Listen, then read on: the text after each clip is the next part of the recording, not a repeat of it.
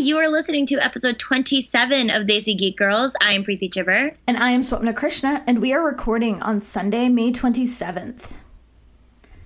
Oh boy. It's Memorial Day weekend, everybody, for all of you in the It's a very US. sleepy Memorial yeah, Day weekend. I am very sleepy. Yep. personally. It's raining outside. It's like really dreary. I had to put my light on and it's like 10 in the morning. Yep. Yeah, it's but it's it's a good I guess like weekend to stay inside. It was really nice yesterday. It was hot, but it was nice. Oh, it was so hot. I finally put my air conditioners in because I was dying.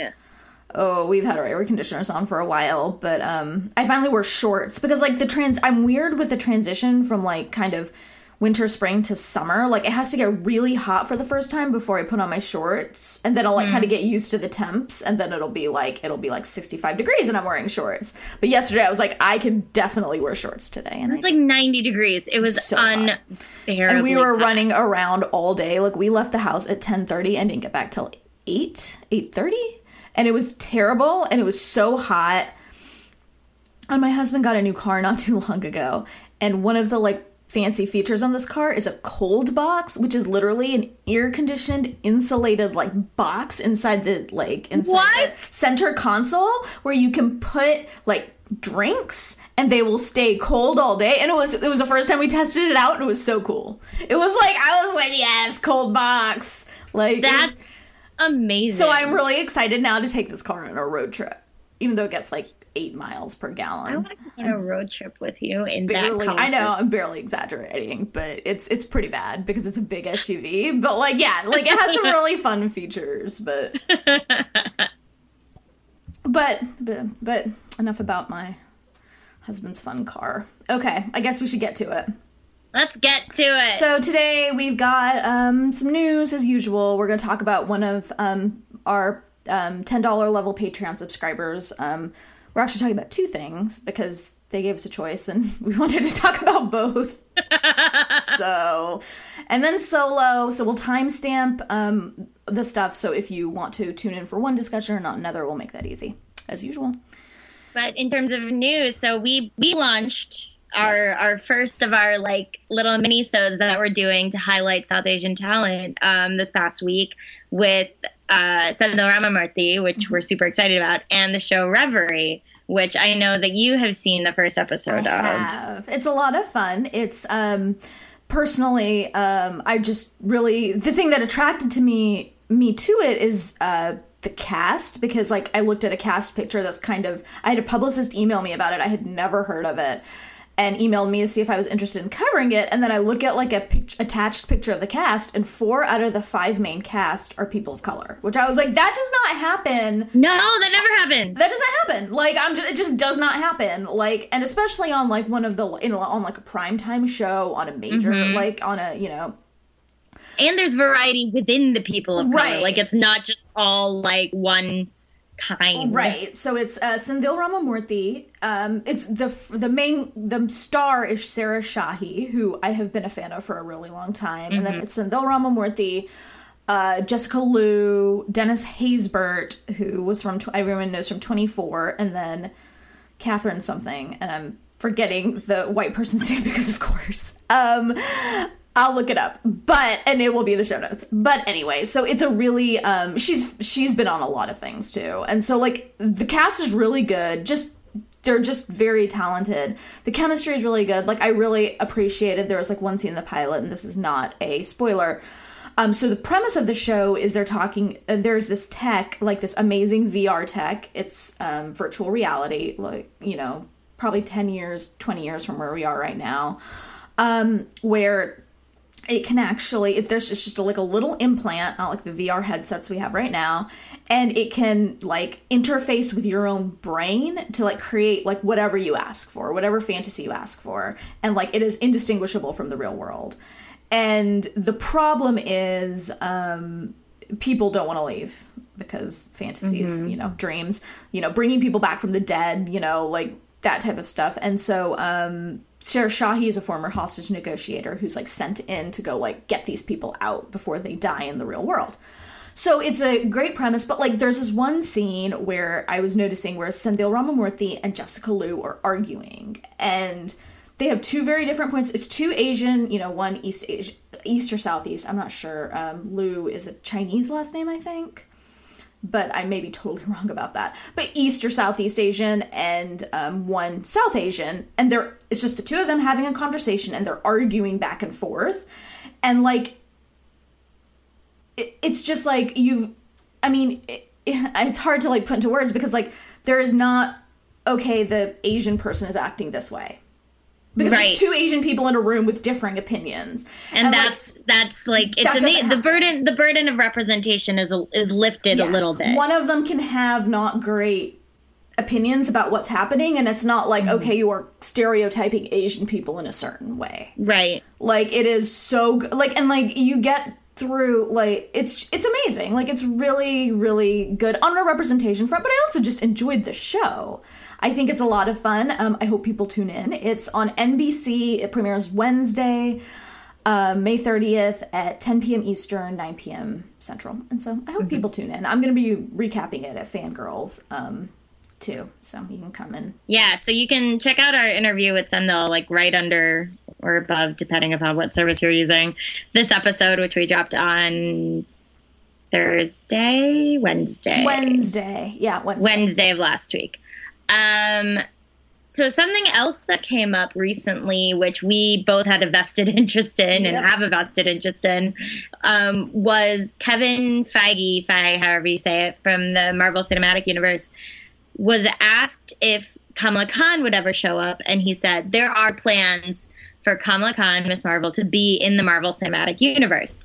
You know that could mean anything, but it launched all this conversation yeah. about who should be writing it and who who is the steward and all of these things because I think Riz Ahmed said something and Mindy Kaling said something and and all these like kind of um, South Asian pe- like people in but entertainment just like raising their hand being like I just like yes character. I want to be involved with this right yeah. um, because it's it's very exciting uh, and it turned into there was a lot of discussion about who the should... specifics of the person who needed to be involved in terms of writing the character because Kamala Khan is a Pakistani American Muslim girl. Yes. And, and I think um, I took issue with some of that because it wasn't coming from the South Asian community. From a lot of it, from what I saw, some of it I'm sure yes. was, but who should and shouldn't be writing that character wasn't coming from our community. And so it was kind of it, it, a lot of the vocal people. I did see some some points from south asian people.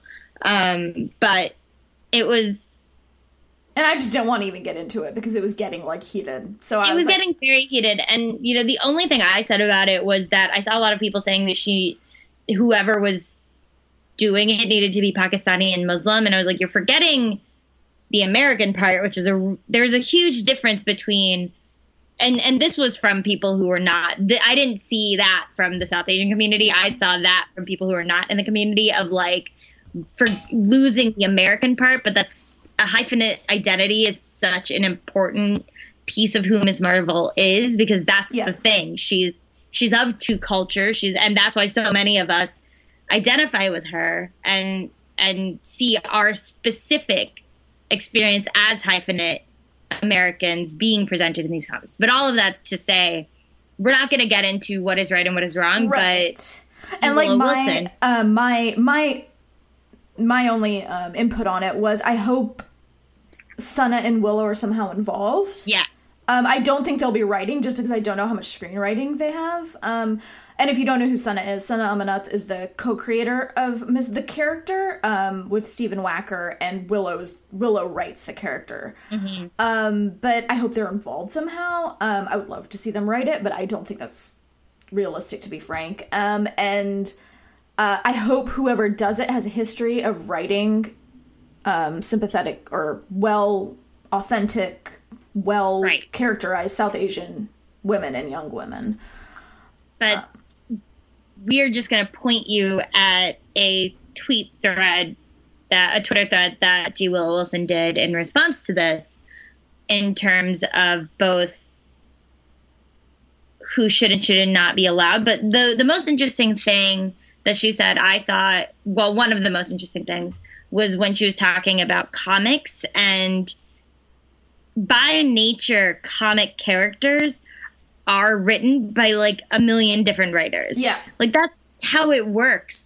Right now Jewel Wilson is the main writer on Miss Marvel, but Miss Marvel has been written by other people in uh, like Mark Waid is writing her character in Champions. Right. And So like there is that's how comics works and so this idea of like because a lot of it was who owns the character. Right. And like and G Willow Wilson is a Muslim woman who is Yes. from kind of the area, I think, like she's Boston, like and a big part of like Ms. Marvel's identity is like being from New Jersey, like being from mm. Jersey City. But Willow is not she's white. Like and she does so well with this character and her point was that it's a collaborative effort Yes. and you can't you you can't say like oh it has to be this type of person from this ethnicity from this thing because it's also it's not just Sana and Willow either it's the artists yeah. how much has Adrian Alphona like brought to our understanding of Miss Marvel with So the good. facial expressions and the like how much like it's just it is a, such a collaborative effort and I think she like 'cause she even said like the way people are associating her with me and are saying I'm the only person who can write her or uh you know saying only one person can write her makes me think I should step back from the character yes. which was is I hope she doesn't because she does Yeah, a good same. job with it. But at the same time, it shows like a really sophisticated understanding of how comics works in a way that, like, for example, Brian Michael Bendis, who created all these like POC characters and refused to let anyone write them for like a decade, doesn't get. right. Or like female characters like Jessica Jones, like or like you know like Miles Morales, like Yes.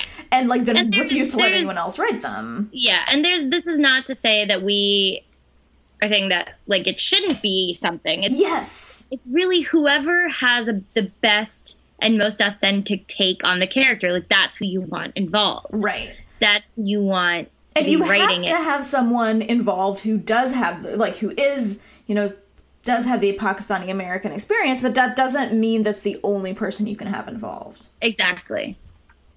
so There, yeah, and and you want someone, and you know, something we like this. This doesn't tie in exactly to comics, but it is. It does tie into this idea of representation, and there are moments of South Asian representation that have happened recently by South South Asian creators that were negative. Yeah, and I don't mean negative in that like it's showing an Indian person being bad. I mean it's centering negative in that it does harm to the way our community is viewed. we talked And about so- it with the big sick and Kumail Yes. and johnny Yes. And so there there are moments like that that happen where there, you know, members within our community have blinders on and can't always be the experts. Yeah. When you see these things where, you know, it centers whiteness and to the detriment of the community or, or whatever it is. And that happens from within our community all the time. yeah And so you can't just default and be like, it just has to be this. It has to be someone who is able to write the community and write the character from a point of view that centers that. yeah it That has to be balance It has to be balanced and it doesn't, And you know, who has- Right, and someone who has a love for both because a lot of what we have seen, um, it, a lot of what we've seen is kind of turning your back on the South Asianness um, and kind of embracing like the Americanness, Right. Yeah. Yeah. which is. You know, that's a thing that people do, and that's a thing, like, that is Totally. a real experience, but that's not what Ms. Marvel is about Mm-hmm. and too many of those stories get told to the and not enough of the other kind get told because those are more like like non south like white people can identify with those more yes. And so like that's why we talk about like these types of stuff is not written for us is written for the white gaze and so i really would like ms marvel to not be written that way because she's not written that way now and like white people love her so it's not like So let's just keep that going. Oh, I said Pakistani American. I also said Muslim. I also meant Muslim too because that's such an important part of who Kamala Yes, is. Like agreed. so important. And I love I love the way they balance that in. So like Pakistani American Muslim.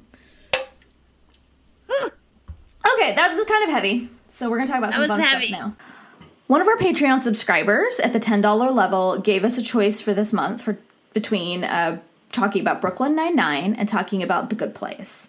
And because we love both of those shows, um, I we just kind of decided to talk about both of them. Yes. Okay, so let's start with Brooklyn Nine Nine now, especially because there's been a lot of drama around the show in the past like month. I um have seen one episode and it didn't quite hook me, but I've heard so much good stuff about it. And like for example, I had seen the first couple of episodes of Parks and Rec, and that didn't hook me either. And then now it's like one of my favorite shows. So like I do get that it might take a little while to get into. So I do want to pick it up. But um, t- talk to me about why you love it because it's one of your favorite Oh my shows, gosh. right? Yes. I mean, we all know that I, I love sitcoms. Like, I'm a big sitcom person. But Brooklyn Nine-Nine, when it started, it hadn't, like a lot of shows, hadn't quite figured out what it was. Like, it was going to be this, like, Andy Samberg vehicle and, and, about how he's this like rogue cop up against the blah blah blah but like they very smartly quickly shifted that into a truly like it's an ensemble comedy Yeah. everyone on that show is so so funny and it's smart and it's like super diverse you know you have you have uh, like well no south asian people but like no real asian people but you Yeah. have a lot of other other representation um but it takes these like very what would be very silly silly moments and makes them really really smart and funny so like you know, you have Terry Crews, who is the the sergeant of this crew of cops. I mean, the basic the basic premise is it's a Wait, Terry Crews is on the show? yes, I mean, I knew Andre Braugher was on the show, but like Terry Crews Terry is on Crews the show. is on the show. How did I not know this? Yes, and he's amazing on it. It's uh, Terry Crews, Joe Lo Truglio, Chase, Chelsea Peretti, um, Stephanie uh, Beatriz. I really like Stephanie Beatriz. Just She's amazing. Um, Melissa, oh my god, I'm losing her last name. Who plays Amy? I'm I'm doing these from memory. Be very impressed, like right now. Um, so it's it's basically about this crew of cops. You know, the 99th precinct in Brooklyn. Um, the first season is is about them coming to terms with their new captain, who is played by Andre Braugher, who is like Juilliard trained or like super, you know, just so good and but doing comedy and they use him in such a great way like this show has some of the best cold opens I've ever seen. So like a cold open is this the short scene that happens right before the intro the like um introduction uh the the introduction credit sequence and they are so good about I saw an article I think it was on NPR about how they use those that time really really well to go into the like hard intro music um, and the when they use Andre Braugher, it's it's incredible. But so it's the show about the, these cops, um, which is sometimes a little difficult. But because the show is so diverse and so and set in New York and like you know, um, even though it's filmed in California and you can tell. That's not a real subway. Uh, it's it never defaults to to punching down humor, which is so key. Like the show always punches up. You know, it's and it develops it's developed the character so well over the past 5 seasons where there's actual growth and they don't they don't stay one note and they they aren't forced to stay a specific way in order to keep the humor going, which I really appreciate. Um, one of my favorite developments, and this is like not really a spoiler because it's actually one of the things I hated about the show at the beginning, was that Joe Lo Truglio's character, um, Charles, has a huge crush on Rosa Diaz, who's Stephanie Beatriz's character. And it's kind of that like, like you think it's going to be that he just likes her, likes her, likes her until he wears her down, which is one of the worst tropes I think that we've it's hard. It's a harmful trope. At Oh. it's a point. harmful trope the persistent the myth of the persistence um, thing working but no, instead, you know, she's like, I'm not into it, but I'm happy to be friends. And he becomes a great friend to her. And it's never about the romance. Like, it's just about being good friends. And you're just, it's so lovely to see something. And that's kind of indicative of what the show does. And it handles these relationships and what it could easily fall into these tropes and handles them really, really well. Um, you know, Andre Braugher plays a cop, a, a cop who is gay and he's black, and it deals with that and deals with the stuff that he had to deal with coming up in the forest in not like a super dramatic way because it's a comedy it's a 22 minute comedy Right. but it recognizes it in a very like cathartic way and it recognizes it and it deals with it so i love brooklyn 99 if you're not watching it like If you're not you watching should- it, Swapna. you should see the look on her face when she said, "If you're not watching it." uh, if you're not watching it i'm sure you noticed the fervor of all of your timeline when it got canceled Yeah, and and then everybody was like like literally i even like do not cancel the show and then fox canceled it and now it's moving to nbc for its final season thank god um it'll be interesting yeah, to that's the thing. Like that's the thing. Five seasons is a great run for a TV show these Yeah. days, but don't. But like, let the show wrap up on its own term. yes and so i'm so glad that it's going to be able to do so because you know the seasons unlike you know something that happens frequently with shows that last this long is they have a downturn where you you know you watch them and you're like oh the third season is when it was the best you know Mhm. but brooklyn nine-nine has just gotten better every season it has just been like upward trajectory like they grow they don't you know they they don't shy away from growth and that's something that not a lot of sitcoms can handle Yeah. um, which is so wonderful to watch. So I'm so so so glad it got picked up again because I was I was gonna be really bummed if it got canceled. Yeah, I mean, my entire timeline, like including like Mark Hamill and Lin Manuel Miranda, like people were just like, I watched three shows and this is one of them. Don't cancel it. Like a lot of like big name Brooklyn people. Nine Nine, um, Superstore is another one that I would recommend, and I think I've recommended on the Yeah, show you have. before, where it's it's taking a very s- smart look at what our world looks like, like actually looks like, and letting that be in the story without it being the focus of the story. hmm I don't know. It's so good. It's just so good. Um, is it some Michael Schur? It's Michael Schur, right? Who did Produced it for sure. produced it? Yeah, okay. So, because like he he is behind The Office, Parks and Rec, The Good Place. So good. He's so good, and that's kind of what like attracts me to it. Like even if I don't, if the first episode didn't hook me, um, um, like knowing that he's involved, I'm like I will like I will love it eventually. Like even if the first episode isn't my thing, and then like another thing is Stephanie Beatriz. Um, her character's bi, right? Yes, and that's uh, it's a little bit of a spoiler, but you know, it's so in the news. Like, I yeah, it's like so in the news, and like I don't think someone's like I agree with you know with people who say like someone's sexuality sexual orientation shouldn't be a spoiler, right? Yes, but it's like it's, isn't it a journey that she goes through or something? it's a journey. It's you know, she's and it's a journey that the actress has gone through in terms of what Mm-hmm. she's disclosed publicly.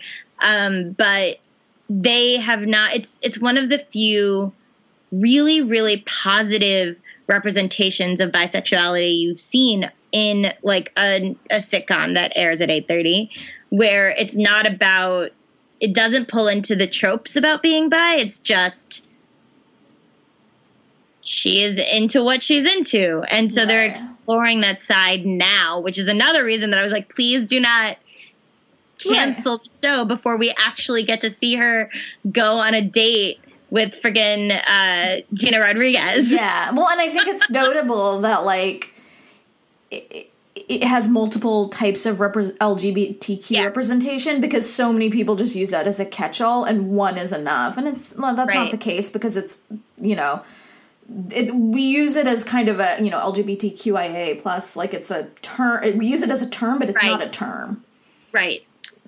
It, there are distinctive identities Yeah, and so within that. nice. I, I was really excited to see that in the news, kind of, because it's like two POC playing. You know, you know, Andre Braugher is gay. She, uh, Stephanie Beatriz is bi, and it's just like it's showing like the wide. yeah, we don't get to see we don't get to see the intersections of identity all that often. Um and so it's nice to see that. It is it's and it's so funny. It's so Yeah, I think the thing I didn't so like about it the first time is I'm like on. Oh, I'm like uh uh. Andy Samberg is the least interesting character. he they they learn how to use him. They Uh-huh. learn how to use Jake Peralta really well. I think in that he is he's the guy who wants to be the badass but isn't. yeah, you know, which I like. like he wants so badly to be the star of Die Hard, like so badly. And he's good at his job. Like he's really, really, he's a good detective, but he's not that guy. yeah, And so he and the and the friendships they write into this show really well. I like I really really love a well written friendship, hmm and they do that so so well. Like everybody truly, it truly feels like everybody like really likes each other. Um, I mean the the most the best way I can recommend is just to say how funny it is. yeah. I think you can really tell laugh loud. when the cast likes each other. Like on Yeah. the show, you can tell when the cast enjoys being together. Yeah. And you can, you know, it's it takes about six episodes to like find its groove, which I think is about average for. Yeah. for a sitcom, you know, just to like get past it. it's like the first season of Parks, you know, not as not as bad, but like get past that part of it and you will get into like some of the best TV writing. Yeah. I think that's happening. Now. yeah, Parks that that first season and some of that second season were just kind of rough. They're rough. They're Yeah. they they're trying to be the office and they weren't the not, office. Yeah. Um. Okay, so we're gonna talk about another Michael Schur comedy. The Good Place, Good which is amazing. Yeah. This so- one we are going to be really hard, try really hard not to spoil anything Yeah. because I'm. I don't think we're gonna talk about plot much because no. the the the twists and turns of the show are so good. Yes.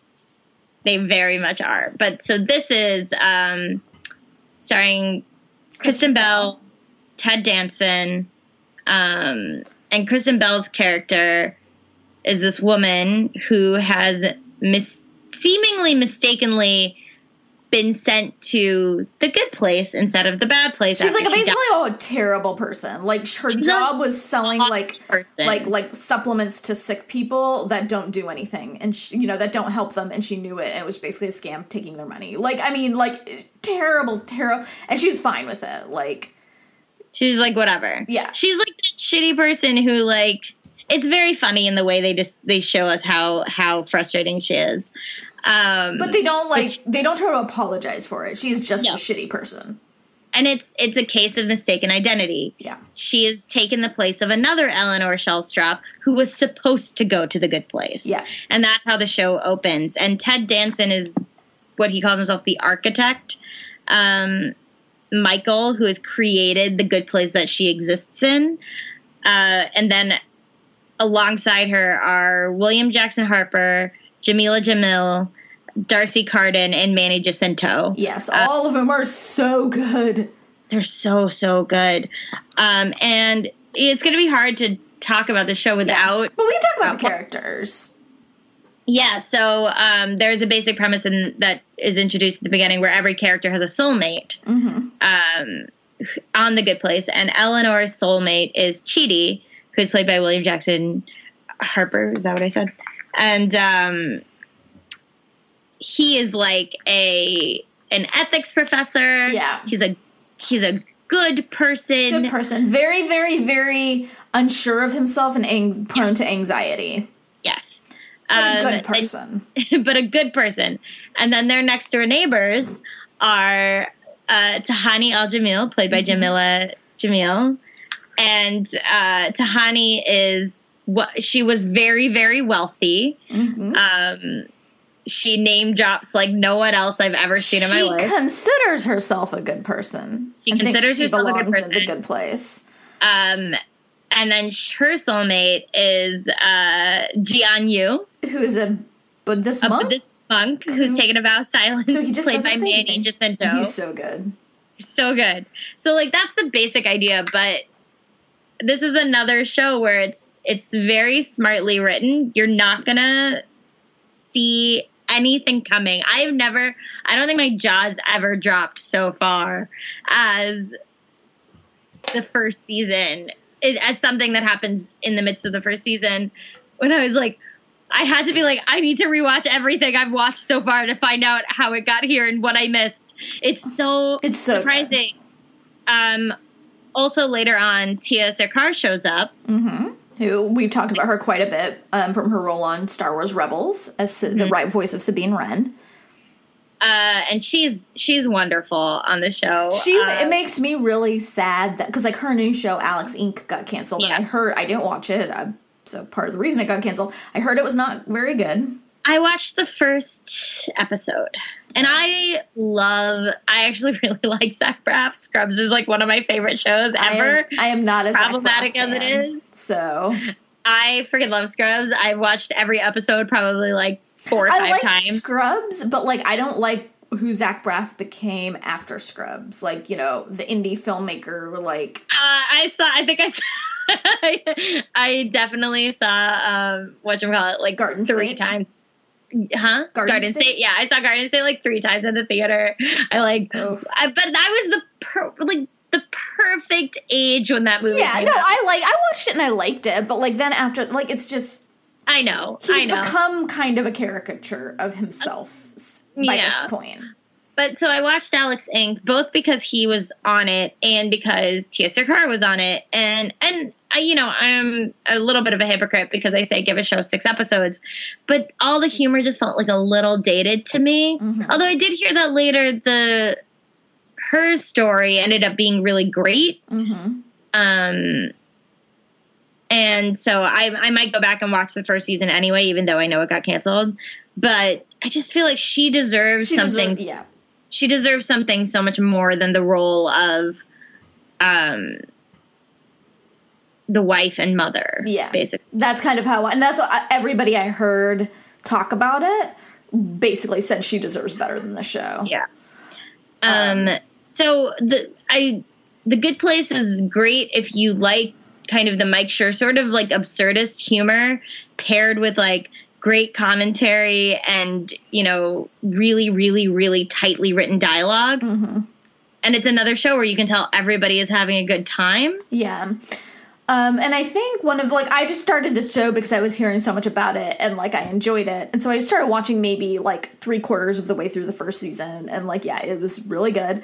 Uh, but also there is a scene where uh, um, Tahani, who she's a um, like South Asian woman, like South Asian. I don't know. Is she Indian? I think she might be Indian. I don't know if she's Indian or Pakistani, but she's a sure. South Asian Muslim woman.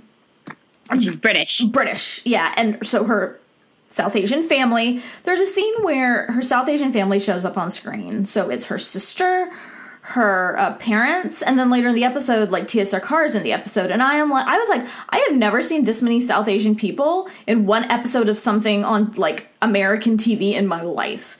Like it it was just that wasn't like outsourced yeah, yeah, exactly. Like that wasn't like making fun of like because it wasn't. Like it's not. yeah. Um, no.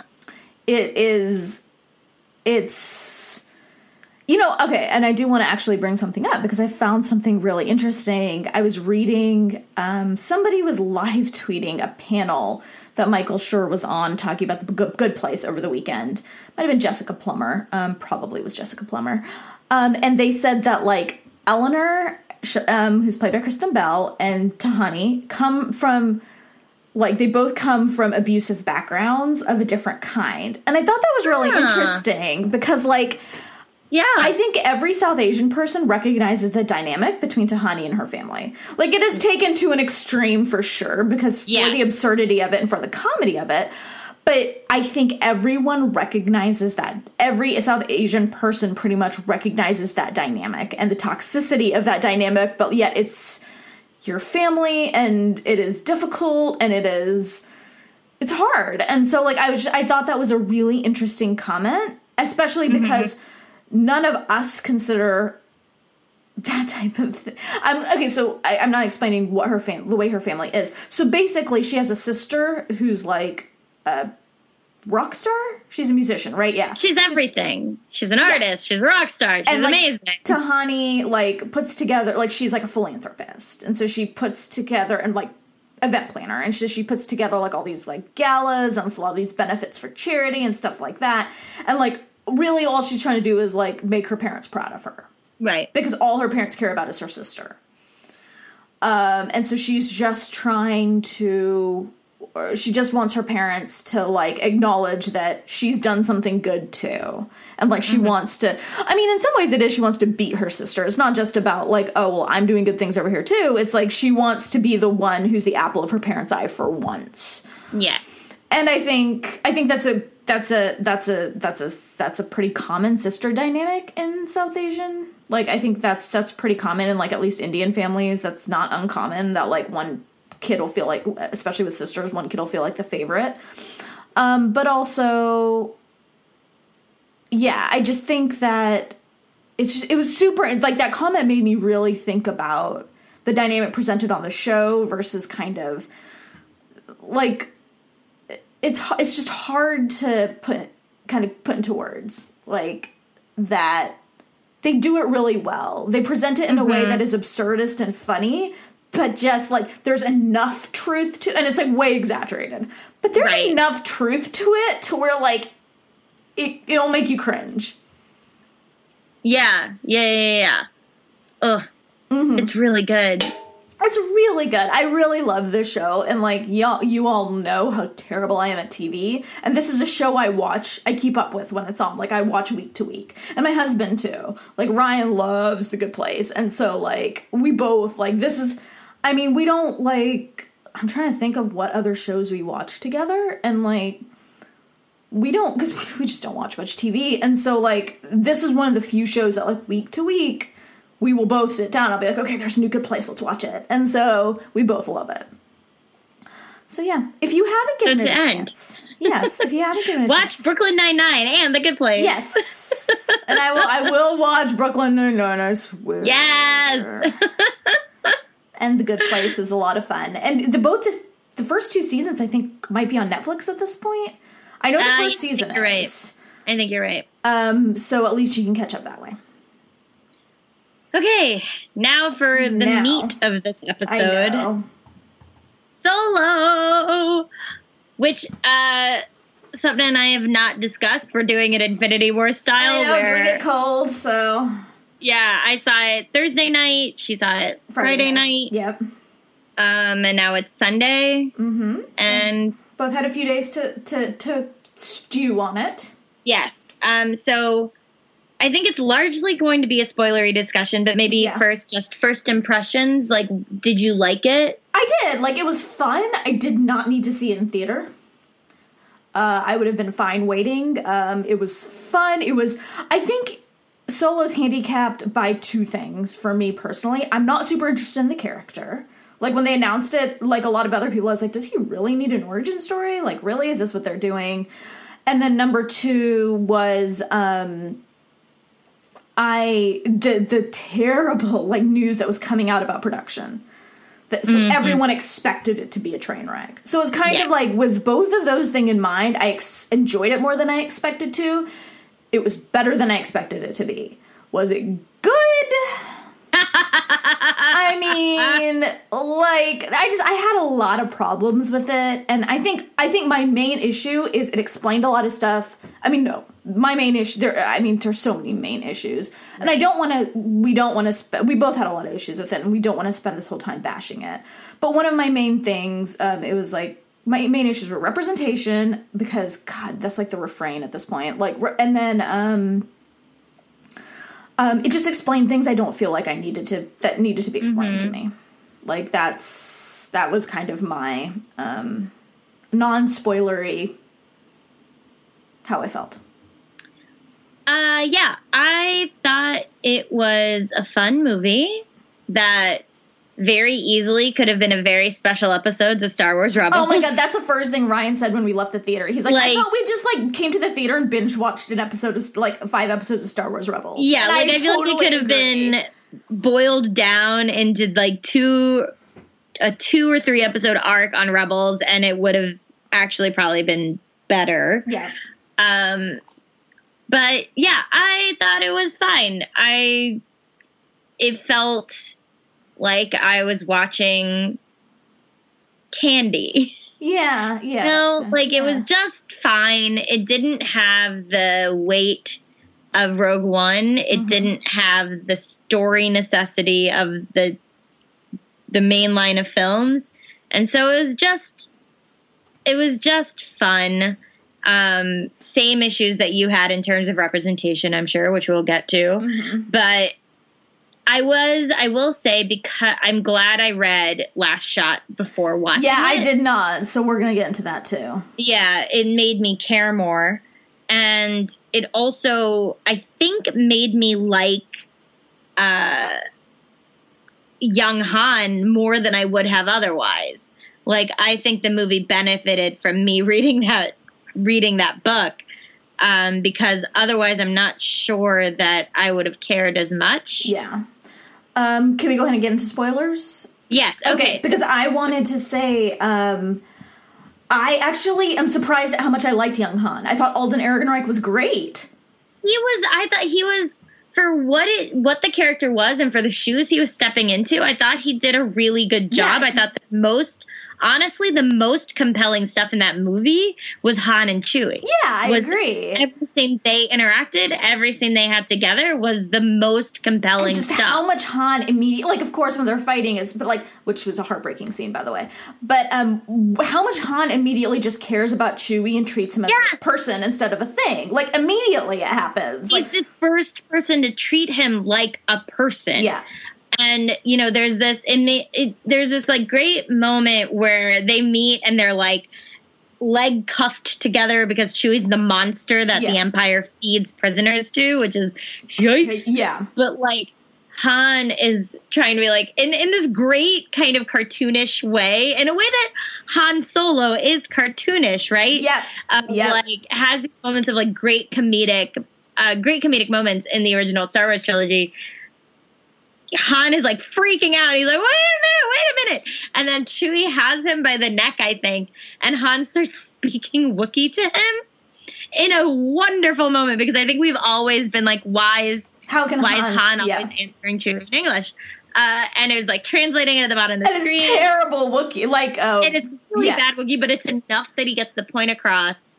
And Chewie has someone who understands him, and recognizes that he's a, him. a person and not a thing like right? And speaks his language to him, which he probably hasn't heard in you know God knows how long. And it set the tone for their friendship so well. I thought, like, just really, really enjoyable to watch how Yeah. they bonded and became Han and Chewie. And I feel like Han always asks Chewie what he thinks. Yeah. And like he never treats him like he's like property or like I saved you so now I own you or like Yeah. anything like that. There's a lot there's just immediately mutual respect. Yeah. In a way that like a lot of like storytellers have trouble with like that kind of subtlety because it's a very subtle thing like it's not in Yeah. your face it's not it's just the way and I, I loved that dynamic that dynamic was so strong it was me the best part of Yeah. that movie like literally it was the best part because so i'm gonna get it out of the way we have to talk about it i'm i literally in the theater turned to the people i was with and were like did they really just do that so Thandie Newton Yeah, oh my plays god. val and they kill her off in the first act 10 minutes. Like first for like no 15 minutes. reason it wasn't even fridging because it had no effect on the plot No. Like I don't understand it. I don't understand what they were thinking. I'm very frustrated like frustrated they did it because it literally had no effect on It the no plot. had no effect on the plot because like yeah. Tobias doesn't change as a character. He's the same character. He, grieves. for- they don't they aren't they don't they don't succeed in a way they wouldn't have without her sacrifice. right.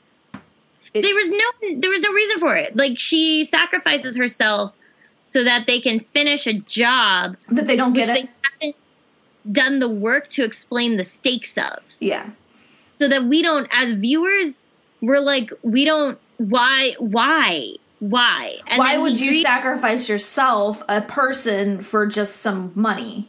right, which they don't end up getting. No. So then it was it was an unnecessary futile yeah. sacrifice. Which fine, that can speak to plot, but it didn't. It didn't affect Tobias's character at all. She's barely referenced the rest of the movie. Mm-mm. It was insulting. It yeah. was insulting, and especially because they have used her so much in the publicity and marketing for the movie. more movie. time doing marketing than she was in the movie. Like yeah. it was so frustrating, and I don't get it. I don't. I mean, I think it's. It. I think I, I have a feeling that first act was edited down a lot. Probably, and you know that's one of the other big problems of this movie is you can tell that there were too many cooks in the kitchen. Yeah, I mean, same problem with Rogue One with the editing. Yeah, but not as like Rogue one, one wasn't as bad. Bad. Yeah, this this one, one was like there were points that you were you were like this is not the same movie I was watching five minutes ago. You know, it it was.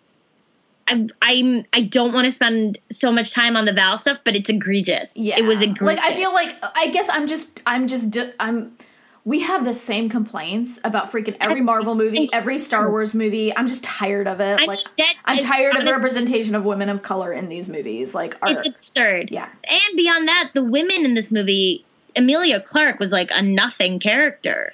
Like I, I want to, I almost sort of want to get the stuff I didn't like out of the way, so we can talk about the stuff we liked. I was like, I don't know how much there is that I liked. Like, I mean, I thought the Chewy Chewie solo thing was amazing, and then but beyond like, that. I, I thought that like Emilia Clarke was particularly frustrating because she doesn't make a significant decision until the last five minutes of the movie. Yeah. The rest she's of the movie, passive, she's just yeah. sort of like like blank slating it. You know, she could have literally been anything or anybody and it wouldn't have mattered. Yeah.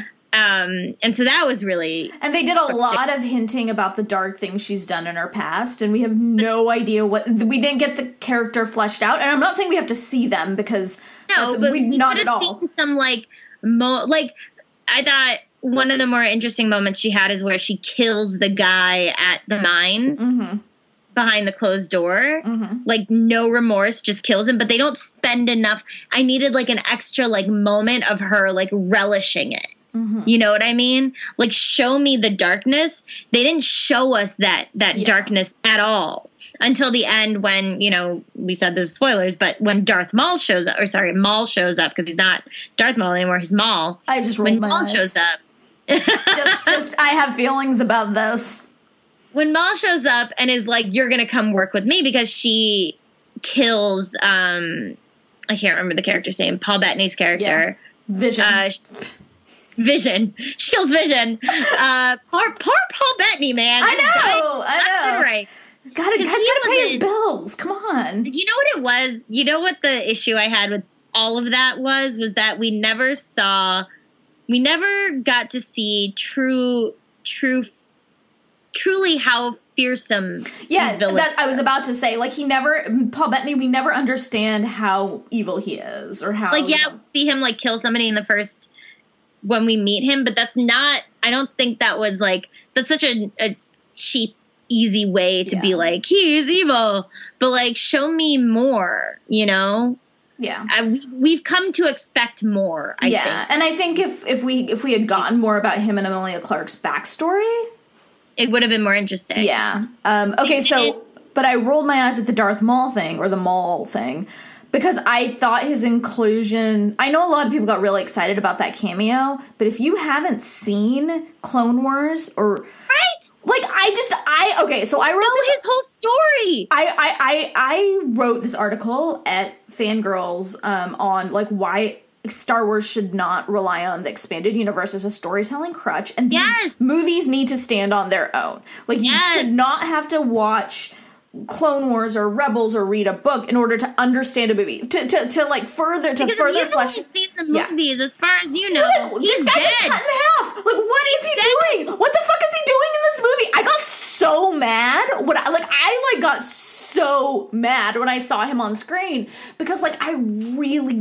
really, really don't like. like okay, fine. Is this you trying is this Star Wars trying to be like, hey, you should go back and watch Clone Wars, which is shitty. It's like six uh, six seasons and like but it's six half seasons to get yeah a Maul story that is just intertwined into actually 10 seasons worth Yeah. because his story continues into Rebels. Yeah, this is kind And, of like- in between Clone Wars and Rebels. This this like he all of this happens right because i was also like trying to think about timing and i don't want to spoil rebels for anyone who hasn't seen it um I think but- this yeah, I think this definitely hits before Rebels. i think it hits maybe it well this is what's weird right is like han is like what do we think early 20s in this I think he's the age he's around the age, maybe a little older that he was that Luke was when Han met Luke. Like I think it's been ten right years. that's what i thought i thought he was like 20 through 23 yeah, I was thinking like uh, ten ish, maybe eight to ten years between this and A New Hope. because then in which case Because Rebels is like what four years before, well rebels takes pla- place over a couple years right Yeah, but, Uh, but in that there is a moment that happens in which Luke is around 8 to 10 years old. Um. So okay. So here's the thing. I think he's supposed to be a lot older than that, and I've read because I've read up on this because I got the impression he was much older. That was supposed to be two years before A New Hope. What? That is what I have read, which is not the impression you get. He's Let me- so. Let me just say that this is not. Let's just say that is not. He looks like he's about five. Actually, in A New Hope, they're supposed to be like 19, They're aren't supposed they? to be nineteen. so this, no, so here's the thing is I thought Han was like 22, 23 in this movie. I thought he was like, like 19 when the movie opens. Mhm. Which would put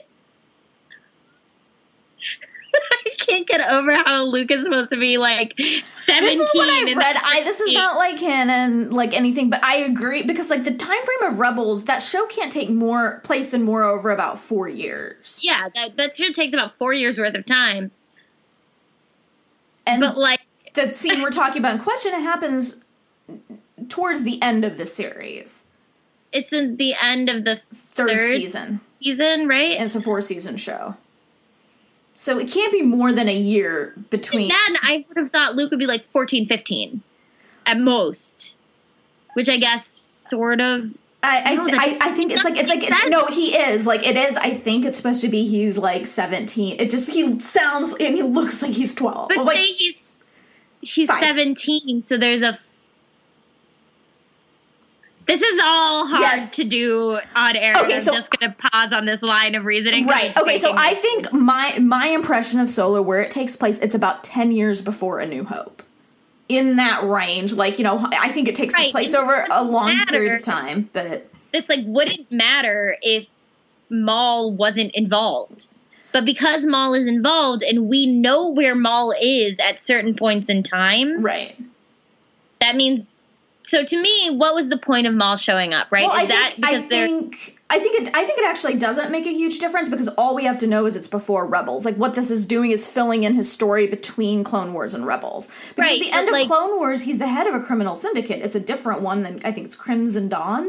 It's a different right, one. which they mentioned Crimson Dawn Right. in Solo. So it makes sense that it makes sense, but like the point of the scene to me was like, so are they setting Qi'ra up to be some sort of villain in what? In I think they're setting Qi'ra up for her own comic series. why? I mean, I, that's that. That is the. I like. I was like, they're gonna do a Kira and Maul comic series. Like, I feel like that's or a book or something. It's gonna be expanded universe. It's not gonna be. cares? It's not gonna be like. And she that's was just she just wasn't interesting enough for me to care. my whole thing about it. Is I just don't. I didn't like it. I I didn't like that reveal. I didn't like. I I didn't like. I, and honestly, part of it is just I'm I'm done with this time period. Like we've explored this time period so much. I'm ready to move on to different time periods. Yeah, I agree. And all right, so that's a lot that we didn't like. Yeah. Let's talk about Donald Glover. Oh, who I was thought so was good. amazing I as like Billy yeah. Dean Williams as as Lando. and he clearly did a lot of research because his cadence and pronunciation. the the dialect was so. I there are times on. I was like, "Is that Billy?" Like, you know what I mean? Like he just Yes. I loved the moment where he goes, Han, and Han goes, It's Han. And I was like, Thank you!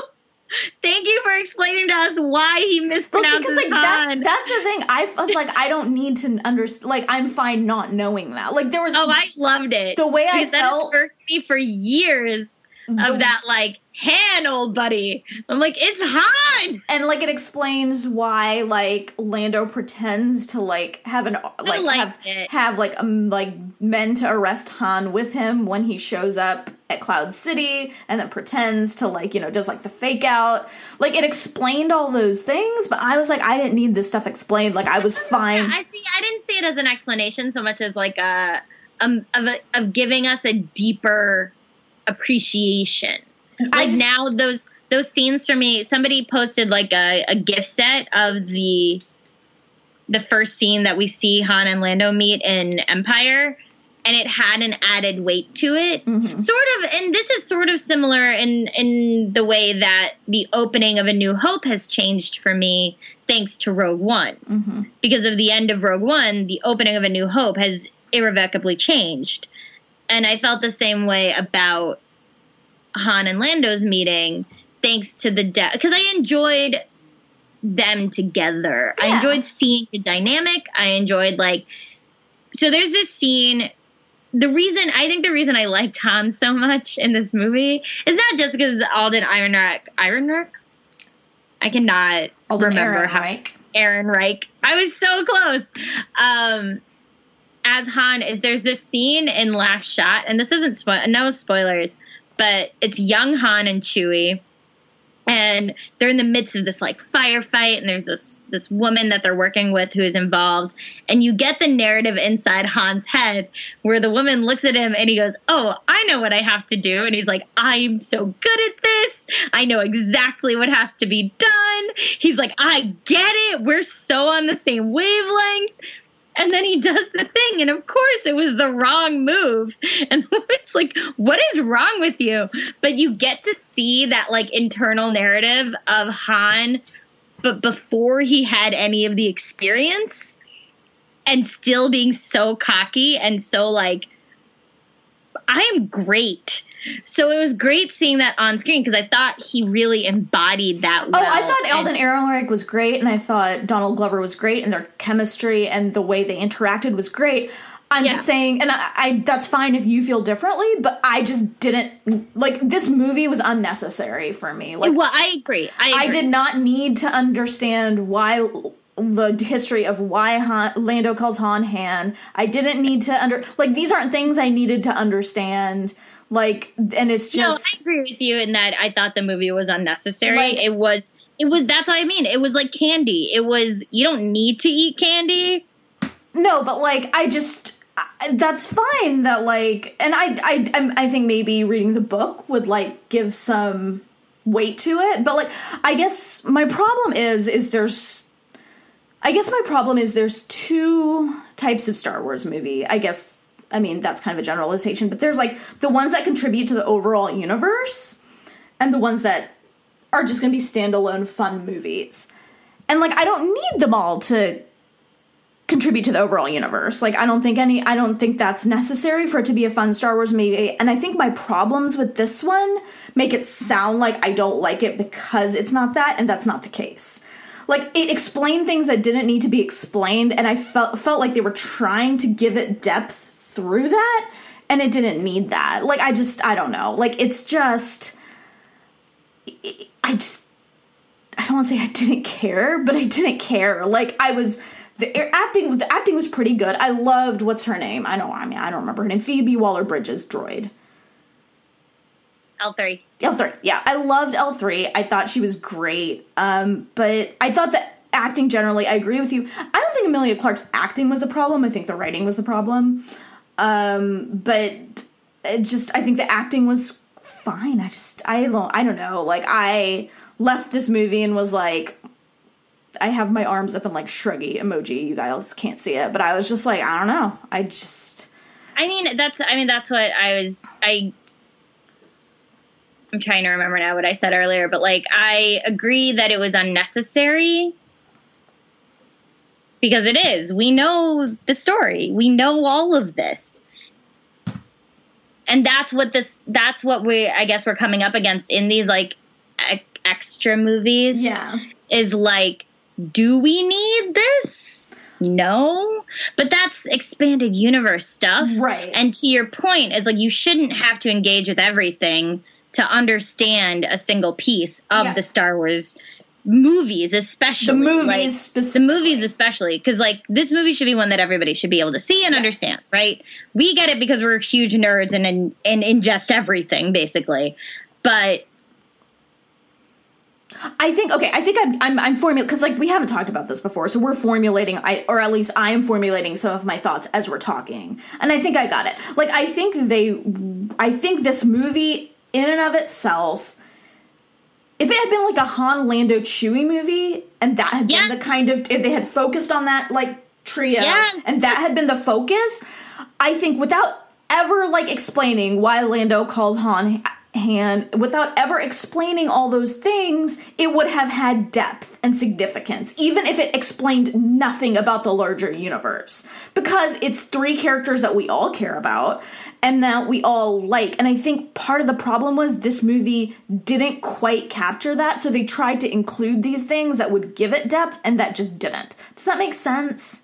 It does. I I'm not sure that I I liked the pieces that we got that that I felt deepened the character moments we get in the original series. But I I think I understand what you're saying and my perspective on it is sort of when I said like there's too many cooks in the kitchen. It felt very much like there was there were people when they were writing the script being like, "Oh man, and we should totally do this. And we should do this.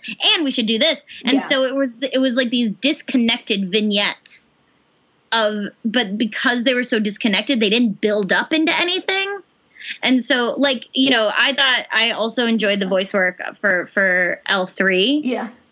um but i had s- real issues on how they handled the narrative of her and lando Mm-hmm. and how they didn't do the work to make me care that much Yeah. when she dies and lando is sad like She was comedic relief. she was comedic relief and Yeah. then we're supposed to we're supposed to think that there's this great depth of feeling between the two of them but they didn't do the work. Like that was so much of this movie of them not doing the work to make us care about the things that they were saying we should care about. It was we're expected to care because we care about that main we Right. already care about those characters Yeah.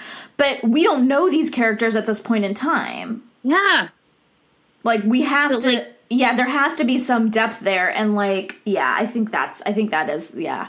I think that's my issue because also if you think about the women in this story none of them were given any depth it doesn't pass the Bechdel test. yeah none of the only like the only conversation Emilia and L three have is about Han and Lando. Yeah, yeah, yeah, yeah. You're right. Yeah, you're right.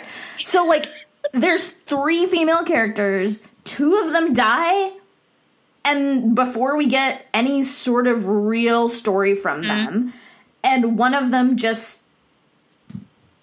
I mean, like Moves said, along. Yeah, like moves along, and I don't know. Like I just, Right. It's it's it could have been hard. better. it could have been better. It could have been.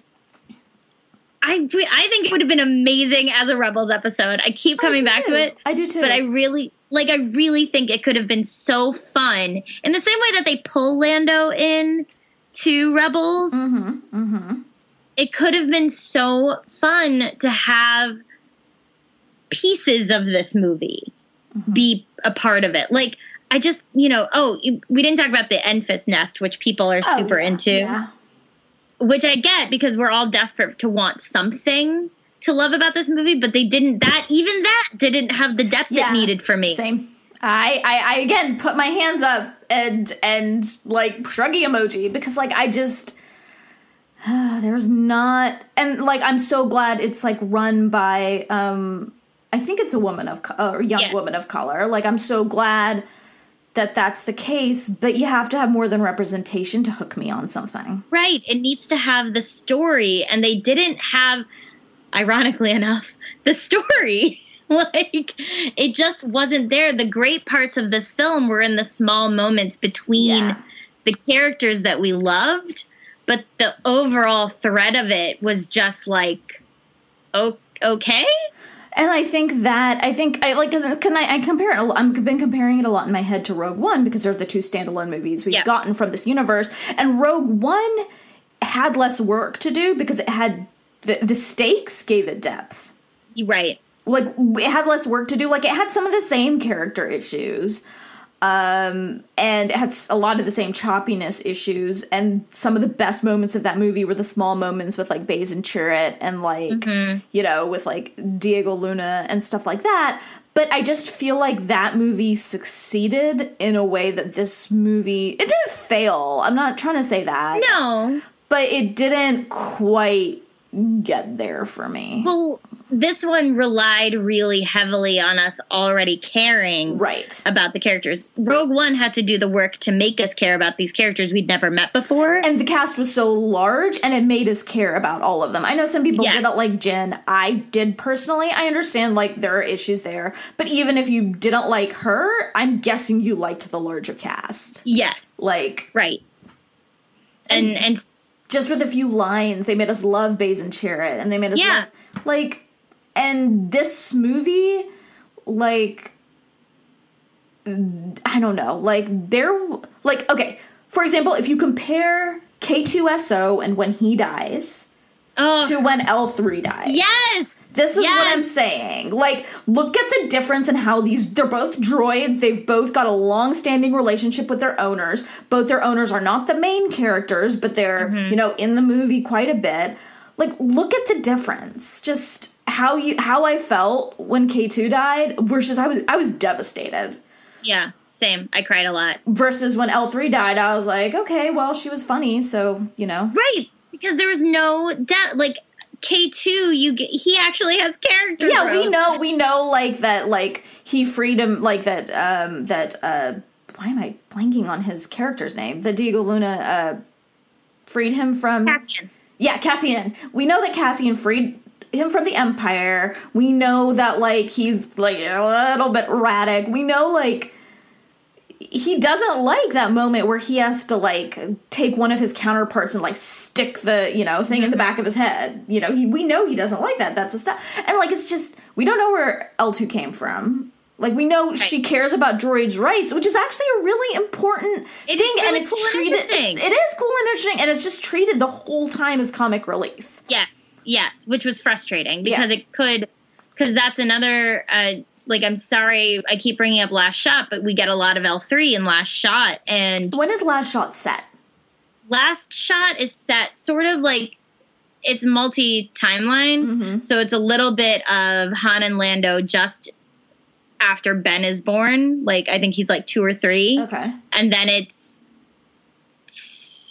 15 years before that, I think, with Lando, and then 10 years before that with Han. okay okay so it's So not it's set in multiple timelines. So you have young Lando before Han, and then you have young Han after Lando. So he has the Millennium Falcon. okay so it's told in three timelines Yeah, okay like multi. It's it's like um non-linear, okay all right but I wish So I had read it. I wish I had planned to read it beforehand. I just ran out of time. But like, I know. But you shouldn't have to. right. Again, this is like what we keep saying. Like, we shouldn't. The character development, and this is, I think, this was one of my criticisms of Rogue One. Um, Jyn gets a lot more character development in the book than she does in the movie, Yeah, and you shouldn't have to read a book to sympathize with a character. right. It's just that I, I, I feel like you shouldn't have to read a book. You shouldn't have to watch a TV show to understand, like a five season TV show to understand why this um this character who's supposed to be dead is now alive and on your movie screen. Right. So something interesting I've been seeing in the responses to this movie is like I've seen people who are like, "This is one of my new favorite Star Wars movies." Okay, I mean, I just made a face, and I don't want to judge. Like I, you know me, I'm not that person, but like I, I would like to talk to one of those people about what they loved about it because I did not find a lot to love about it, and maybe maybe their favorite character is Han Solo, and then that would make sense.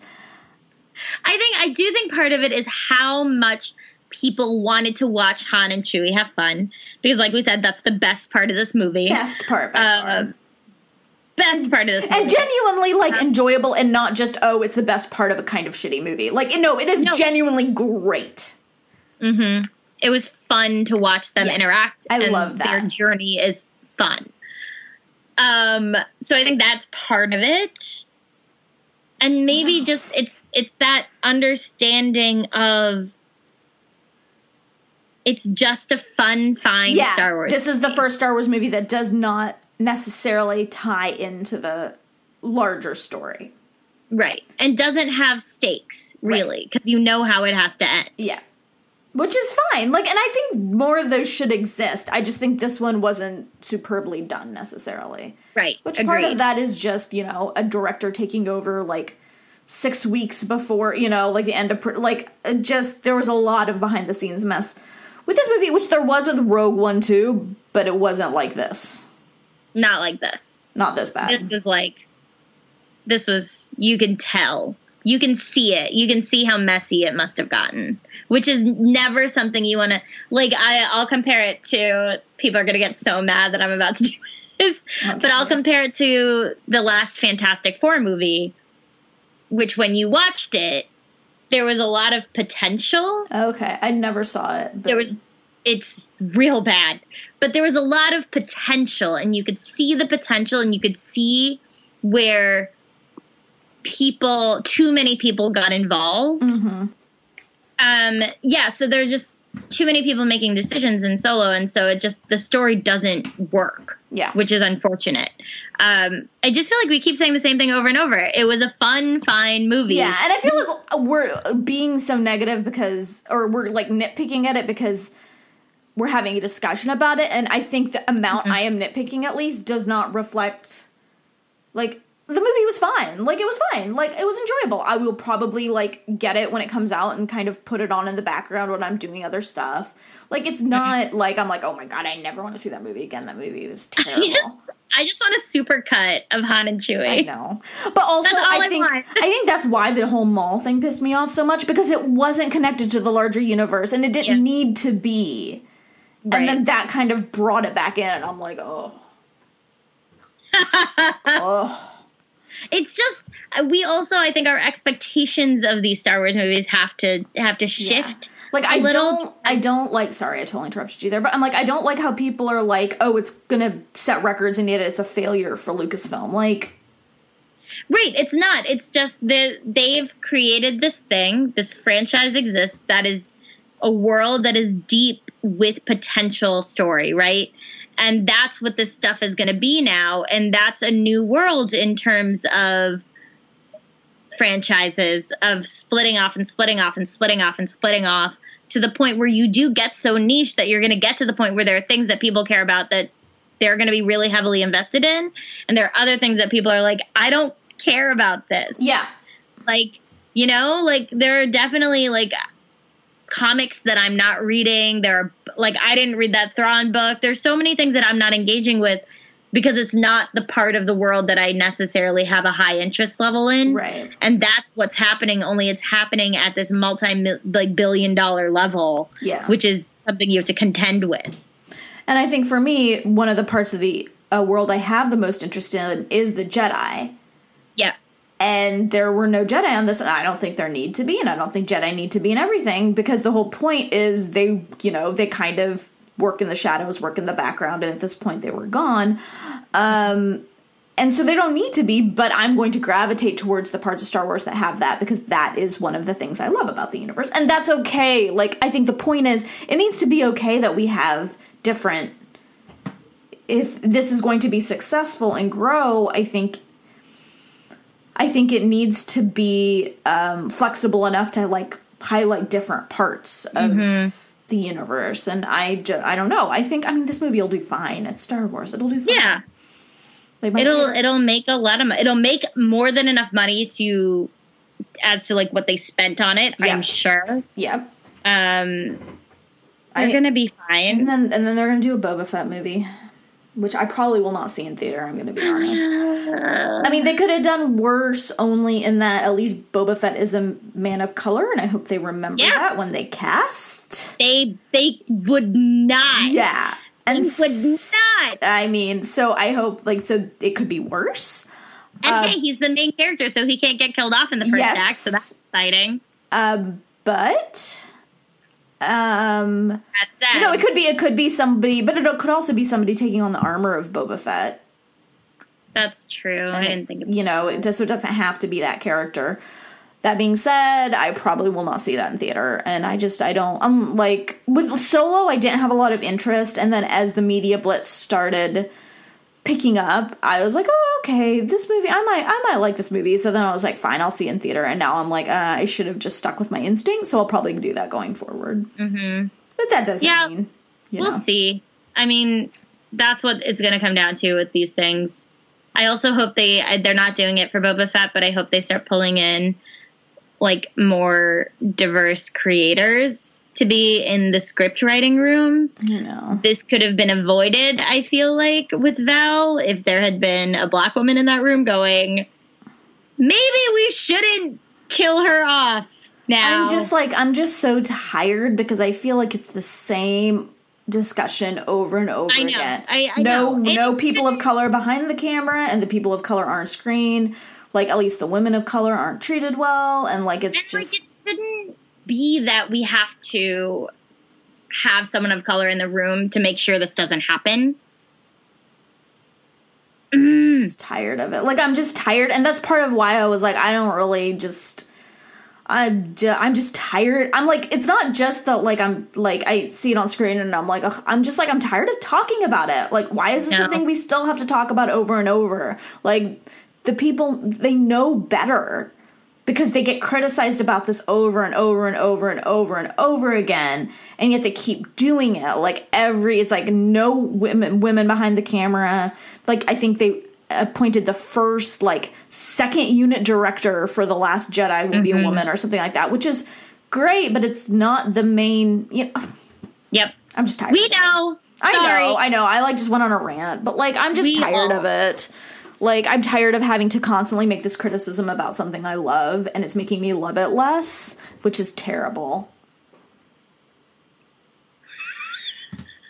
This got real dark. I know, sorry guys. I just I'm so like irritated with the, with I I'm just so irritated with it. I was so irritated with the Boba Fett movie uh like announcement because I'm like uh cuz like some people are really and I don't want to like like be mean about the people who love the character. It's not about the Boba Fett movie. Like if it was a movie starring a man of color with like Taika Waititi writing, I would be like that is amazing. Like I don't care if I don't care about the character. That is amazing. It's just like cuz it's like James Mangold who did Logan. Yeah.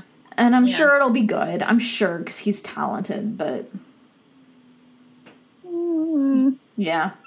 I know. That's uh, that is exactly that noise is how I feel about this.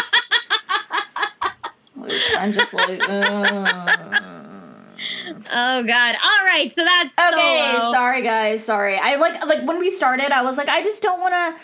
I just don't want to be too negative because that's not what we do. And then like like like look at me an hour later, and I'm like bringing everyone down into the dumps. No, it's fine. It's not. It's that we know we deserve better at this point. Yeah. That's the key. I think my thing is like, yeah, I think that is it. We deserve better, and until we get better, like, I'm going to be less positive because it's just it's hard to keep seeing this. Like, it's hard to keep Mm-hmm. seeing women of color treated this way, and the women on the shows like general like yeah. Anyway, Yes. okay. Yes. But what do we love right now? Let's be. let's do we talk about love what right we now? love. Talk what do you love, Preeti? Okay, so right now, uh, speaking of sitcoms, um, I'm rewatching New Girl, which I totally like fell off of, and then caught back up just in time to watch the series finale. Um, like about two weeks ago, I think it, it ended. Uh, New Girl is one of these sitcoms that has just sort of quietly chugged along in the background of my life because Hannah Simone is on it. And it's one of my favorite representations of a first generation Indian girl. Like, it's. Uh, okay, so tell me, tell me about Hannah. Has she been on the show since the beginning, or was she First added on later? No, she's been on it from the beginning. Why is no like I literally have not heard about this from anybody until you started talking about like in the last like six, like that she was on the show and it had good like South like Indian representation. Yeah, I mean it's it's New Girl is a complicated show as as everything is. There are pieces of it super problematic, but in terms of the Indian rep, in terms of not just like how other characters, here's the key. There are shitty things said about Cece's Indian background from other characters, but it's always centering her. Like there's this episode, this is where I was like pulled in, and I think it's in the second season. There's this episode when she's about to get married to another Indian guy. It's an arranged marriage. And they don't mock the tradition of it. Mm-hmm. And she's at like a party in her apartment and she's on the phone with Jess and she's freaking out. It's like the day before her wedding. She has to do Mehndi, like all this stuff. And she's like, she goes, you know, this uncle was in one movie with Amitabh Bachchan and now he thinks he's just all Jhoom Barabar Jhoom. And that is an in joke for friggin' Indian people who watch Bollywood movies. Yeah. There are points in that show where she speaks Hindi and like I understood it even though it's not translated. I got that joke. You know, it's, it's small things like that that a first generation kid might do to like like there are times where my sister and I speak Hindi on the train when we want to speak about something we don't want other people to know about, yeah. right? So it's like it happens in life. You know, the there's a wedding that really respects the Hindu side of the culture and the Hindu side of the wedding. Mm-hmm. It was just and it's funny. It's a show that like there are parts of it that make me like laugh so hard I am crying. Um, and so yeah, Hannah Simone is like as Cece Parekh, which is like a family name, like yeah, my cousin's yeah. last name Parekh, yeah. right? It was just so nice to see this like longevity of that character. Like New Girl lasted seven seasons, and Cece's in basically every single episode. Mm-hmm. Yeah, I just I never I hadn't heard about it, and I was like, and then you start talking about it. I was like, how did I not know this? Because I might have like picked it up when you know at some point, and now it's too late mm-hmm. because I don't have time to watch anything. No, I'll pick it. I'll I'll, I'll, I'll just binge watch everything at, at once. Sitcoms are easy. I'll give you like key episodes. Yeah, sitcoms are easier too because it's like twenty minutes yeah, they're 22 minutes, and and also I I don't I just feel like it was just it started before the big push for representation happened. Mm-hmm. You know what I mean? Yeah. Okay. Like, so, yeah. So it just was. It was already doing it, which is amazing. Yeah, that's great. But I do think that means it kind of slipped quietly by. Yeah as these also Hannah Simone is biracial, and I hate to think that that was part of it, but I wouldn't be surprised. I wouldn't be was. surprised. Yeah, no, I agree.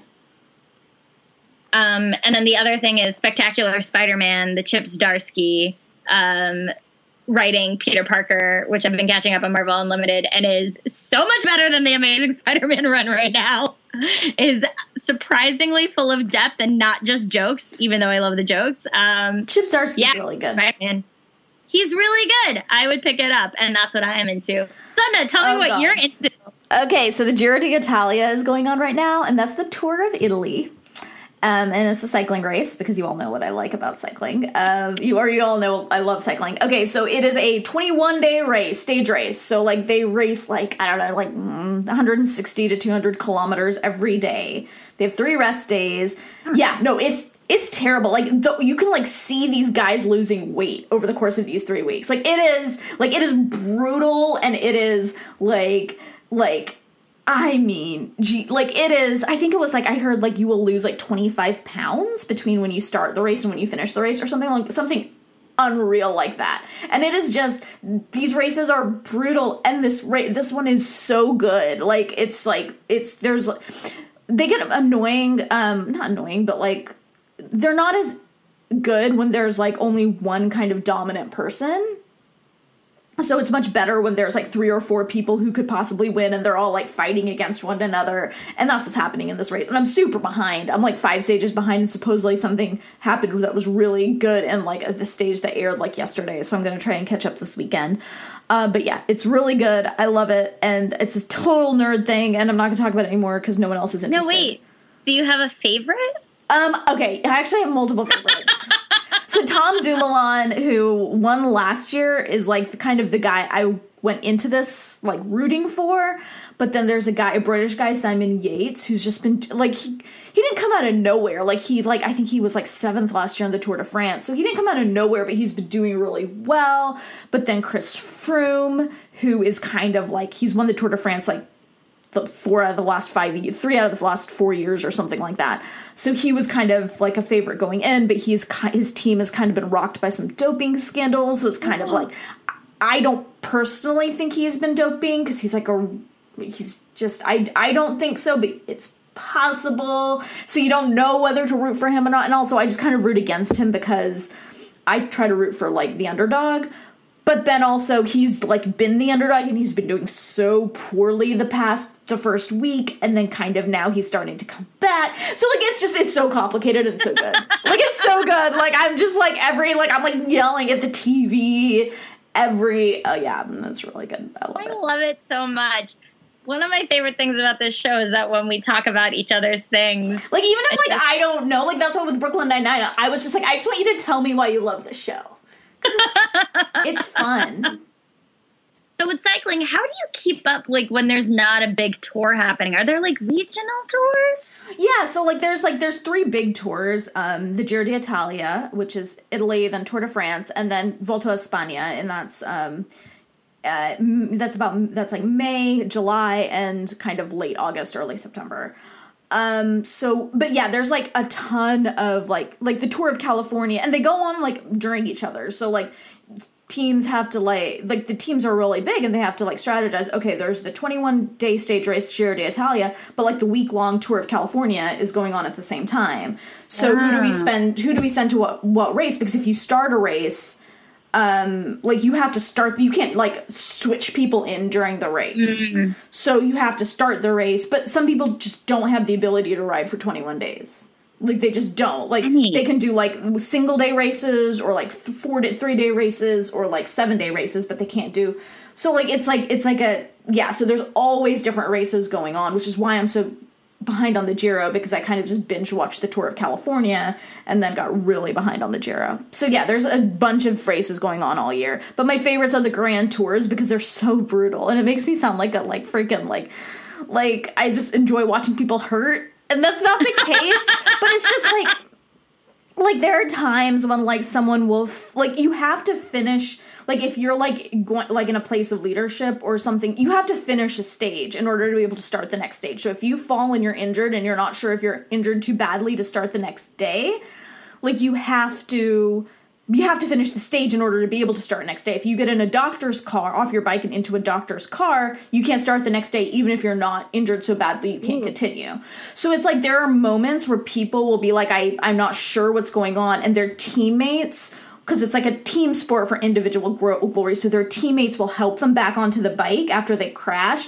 And like there are like there was this one time like a few years ago where the yellow jersey who's the leader in the tour de france fell and was in really bad shape. But to be able to keep the jersey he had to finish the race so his Oh teammates God. they crossed the line holding him on his bike like five guys just like with their arms mm. around each other holding his bike up like to get him across and it's like moments like that i like start crying because i love like how much they support each other and how like like the team nature of this sport. And he had a broken collarbone and did not continue. Oh my God.